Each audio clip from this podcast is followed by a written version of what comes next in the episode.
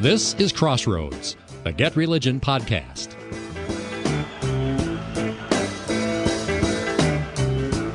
Well, it feels like here we go again.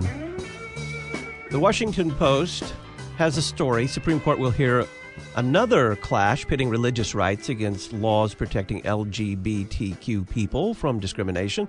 The Supreme Court on Tuesday said it would decide whether a Colorado designer can tell same sex couples that she will not create a website for their weddings. Uh, do you remember Jack Phillips? And it actually involves the same law back at the Supreme Court.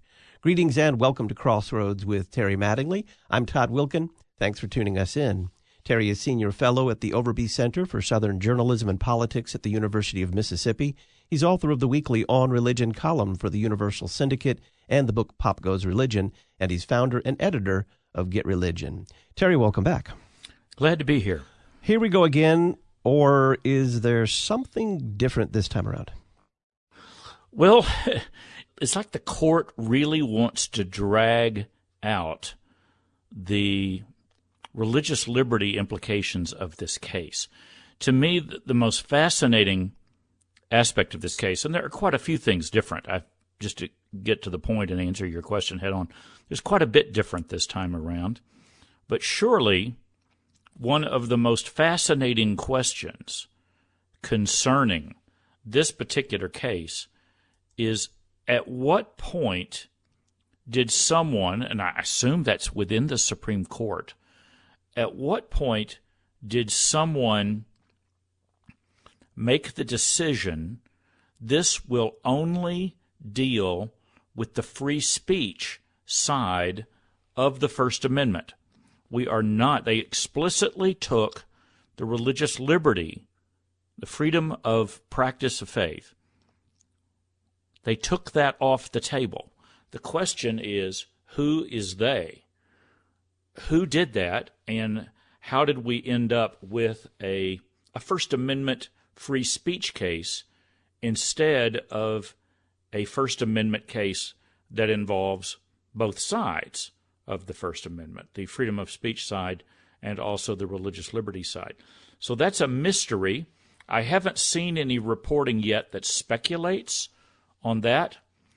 But Chief Justice Roberts is kind of famous at this point for wanting to find ways to issue rulings that are as narrow as possible. It's also possible that he's trying to avoid a head on collision with some previous Supreme Court decisions about religious liberty, and he doesn't think he needs to go there yet, and that other people on the court want to talk about religious liberty, but you know the the chief justice has a lot of power in terms of how cases are debated, and then in the end, who gets to write the majority opinion is a key. Roberts loves to assign the majority decision to someone he thinks will write the narrow version, or he'll take it himself. So that's a big first thing that's different about this time around. Something else that's quite different about this one is that the person that this case focuses on has opened up a business that focuses only on the creation of websites for weddings. And if you were on the left, you would certainly say at this point, this looks like this woman created the business expressly to collide with the Colorado rule. Now, the left gets accused of doing things like that all the time, trying to create a case or pick a case. In this case, it would certainly seem that someone on the conservative side of the fence has done that. And, I mean, there's no way around it. I mean, this, for example, let's differentiate this from the Colorado uh, cake shop case. Now, you've got a shop there that makes handmade, creative, content full or intense wedding cakes. But that isn't all that the shop does. You and I have discussed before the fact that uh, Mr. Phillips, in that case, he denied a customer, a gay couple, he denied their request that he create a cake expressly for them containing images and messages that they wanted to celebrate their gay union. However, even though the press didn't cover this very often or include it very often, if you read the actual materials surrounding the case, Phillips offered to sell them any other cake that was already in the shop, offered to sell them brownies, cookies, whatever. Do whatever you want with these other materials in terms of holding your wedding and holding your reception. What I don't want to do is be forced to create intellectual, artistic content that violates my beliefs. I don't want to be forced to say something that I don't believe. Now, in this case, we're expressly going after that First Amendment issue. Can the state compel artistic expression or speech? And since in this case we're dealing with someone whose business only creates wedding websites, there's no way around the fact that you're going to collide with the Colorado rule pretty much no matter what you do. She can't offer to create them some other kind of website. She can't offer to do this, that, or the other. She only does wedding websites. She has set up a business that, in its very creation and framing, is an expression of her religious perspective on marriage. So, how you get around the religious, the free, religious freedom aspect of that, I don't know. But it is true to say that compelling speech, compelling someone to create something that they say violates their First Amendment rights, that, that's a compelled speech case, and free speech is going to come up. And maybe the, the court will pull off deciding it strictly on that side. It is interesting to note that Colorado says that they're, no one's asking her to create any particular speech because basically they're asking the question is a website in and of itself as a form of technology? Is the website just a box in which you put speech? Or is the website itself a form of speech? It appears they're going to argue that all she has to do is create the website and then the people who are paying her to do the website, they will put all the content in. They will do the photos, they will write the headlines. She's just creating the form, the hanger on which you're going to hang the wedding clothing, so to speak. So that'll be another aspect that's that's totally new in this case as well. What did you make of the news coverage of this case by it got the New York Times, USA Today, Associated Press, and I mentioned the Washington Post, which I must commend did not put scare quotes around religious rights in their headline, which they are often yeah. want to do. The Washington Post story, to me, is pretty good. It kind of is very careful with its wording, but once again, they note that religion is really the key here. And so, thus, they have to very quickly, and I, I praised them for doing that. They got it in the third paragraph that this is a religion case, but it's not a religion case, according to the court. What it says right up top is we'll decide whether a Colorado designer can tell same sex couples she will not create a website for their weddings, reviving the issue of where to draw the line between someone's religious beliefs and protection against discrimination for LGBTQ people. It's a good way of stating it. And then by the third paragraph, it immediately states very clear the court restricted the new case to whether applying Colorado's law to compel an artist to speak or stay silent violates the free speech clause of the First Amendment. And when you're reading a story on this, that's one of the key things you have to pay attention to right up front. If you also want to see how this will be framed by the Alliance Defending Freedom, the the legal think tank that's representing this website designer. There's a strong quote here, and it's pretty high up in the story as well. Quote, Colorado has weaponed its law to silence speech it disagrees with, to compel speech it approves of, and to punish anyone who dares to dissent. The key phrase in that is to compel speech it approves of. Can you force a business to create content that the business owners believe violates their conscience? Can you compel a black t shirt shop owner to create Donald Trump shirts or shirts that have the Confederate flag and you know and what the owners would consider a Confederate or racist message. Can you force people? Could you um, compel? This is an example I've used in my column. Could you hire a gay film producer? Could you hire such a person and force them to do a documentary film about a church's website on conversion therapy or on people who say they've been healed of their same sex gender desires. Let's put another wrinkle on there that I've used. Could you compel, say, a gay Episcopalian, someone whose church teaches, backs their beliefs on same sex marriage, could you compel them to accept a job and produce material for a church whose view of homosexuality is different. We could go on and on with that. It's possible that that issue of compelled speech will inevitably get into religious doctrine, no matter what someone on the Supreme Court does to try to prevent that.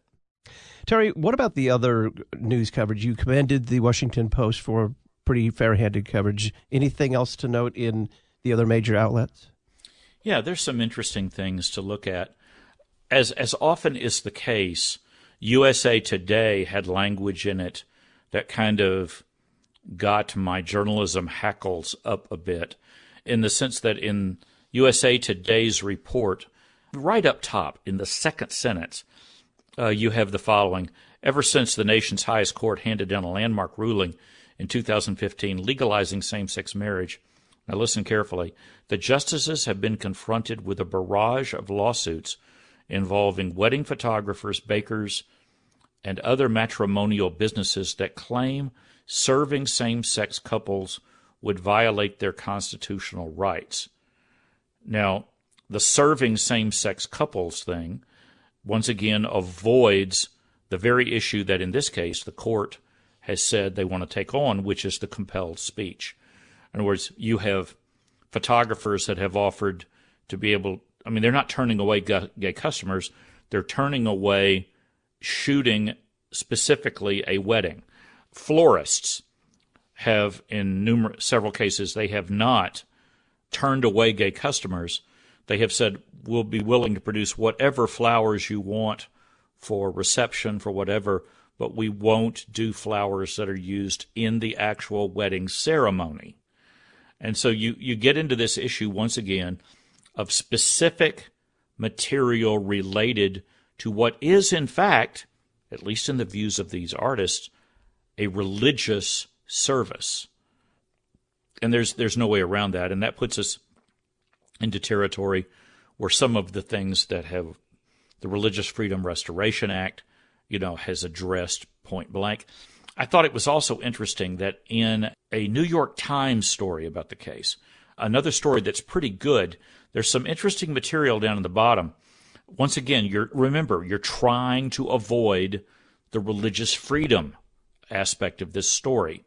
And one of the things in RFRA, one of the primary arguments you make is do these consumers, do these LGBTQ consumers have any other options? In other words, is this the only person in town who can provide this service to them to create this website? And uh, um, as, as I believe it was Andrew Sullivan who's credited with saying, surely there are a couple of gay florists in the Seattle area. You know, I could throw a, a dart at the yellow pages and, and hit a gay florist. So in this case, the New York Times specifically quotes one of the judges that wanted this decision decided in favor of Colorado, one of the uh, lower court justices, expressly says to be sure, LGBT consumers may be able to obtain wedding website design services from other businesses. Yet LGBT consumers will never be able to obtain wedding related services of the same quality and nature as those that appellants offer. Close quote.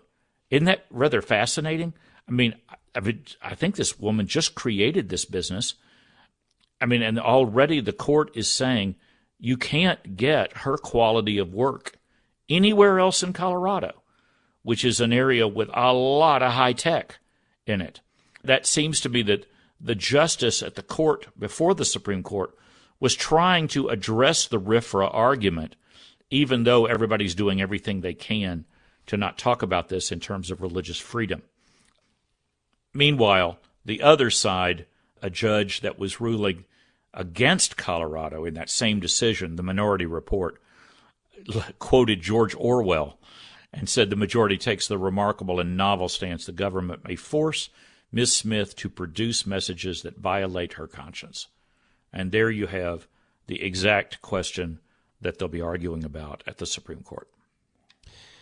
So you had mentioned RFRA, and obviously there are shadows of RFRA in that. Did the yeah. did the major media coverage actually mention the thing? No, not at all. And once again, that that fits patterns that you and I have been lamenting for years.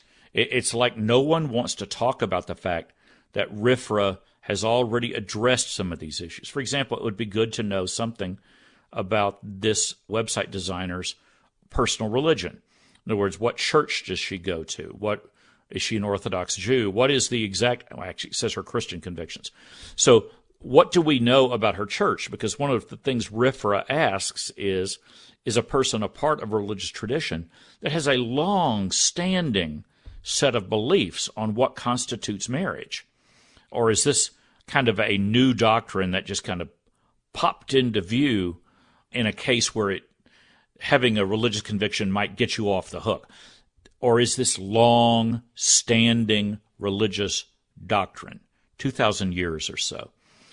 Now, I wasn't surprised that nobody mentioned RFRA in this. I, I, guarantee you, though, it will come up later, and specifically if you end up with a majority decision and uh, it's written, say, by the Chief Justice and then you see minority decisions that attempt to apply this decision to religious freedom issues. And, and we should never forget when we're, we're listening to this, we should never forget the words of Justice Anthony Kennedy way back in 2015 in his decision about gay marriage, in which he effectively punted that question years ahead into the future to some future court. In a column about that, I wrote, Justice Anthony Kennedy noted, quote, the Constitution can and in some cases must protect, unquote, gay couples in, quote, the exercise of their civil rights. Okay, that's one side of the equation. However, Kennedy then turned around and said that religious objections to gay marriage and protected views and in some instances protected form of expression must be honored. you have to kind of laugh at that point because he then added, quote, the outcome of cases like this and other circumstances must await further elaboration in the courts. Punt. So there we are. I'm not going to decide the religious liberty side of this right now, but you know, someday the court's going to have to settle this collision between the doctrines of the sexual revolution and the First Amendment and the religious liberty part of the First Amendment. What we seem to have in this case is the court saying, yeah, someday it's going to be really good that somebody decide that, but no, not today, not us really interesting side of this case. Once again, we could say that Anthony Kennedy's football has been punted once again. Sounds yeah. like it sounds like you're generally pleased from a journalistic standpoint with the coverage this is getting so far. It's early in the game, of course. It's yeah. just been announced, but it sounds like you're generally pleased with the initial reporting. Well, I, I am in some cases. The the USA Today story is not particularly good. The AP story, which is what most Americans are going to read, is it bad? Like I said, the Washington Post story is actually pretty good. There's some interesting stuff in the New York Times, but overarching is this big question why? Who made the decision to limit this to the free speech clause alone? And why did they do that? Who made the decision to punt once again? I, at some point, we're going to have to see coverage that asks that question. Terry Mattingly is Senior Fellow at the Overby Center for Southern Journalism and Politics at the University of Mississippi. He's author of the weekly On Religion column for the Universal Syndicate and the book Pop Goes Religion, and he's founder and editor of Get Religion. Terry, thank you. Glad to be here. I'm Todd Wilken. I'll talk with you next week. Thanks for listening to Crossroads with Terry Mattingly. Crossroads is a production of Get Religion, part of the First Amendment projects at the Overby Center at the University of Mississippi. If you appreciate this podcast, please make a secure online tax deductible donation at getreligion.org.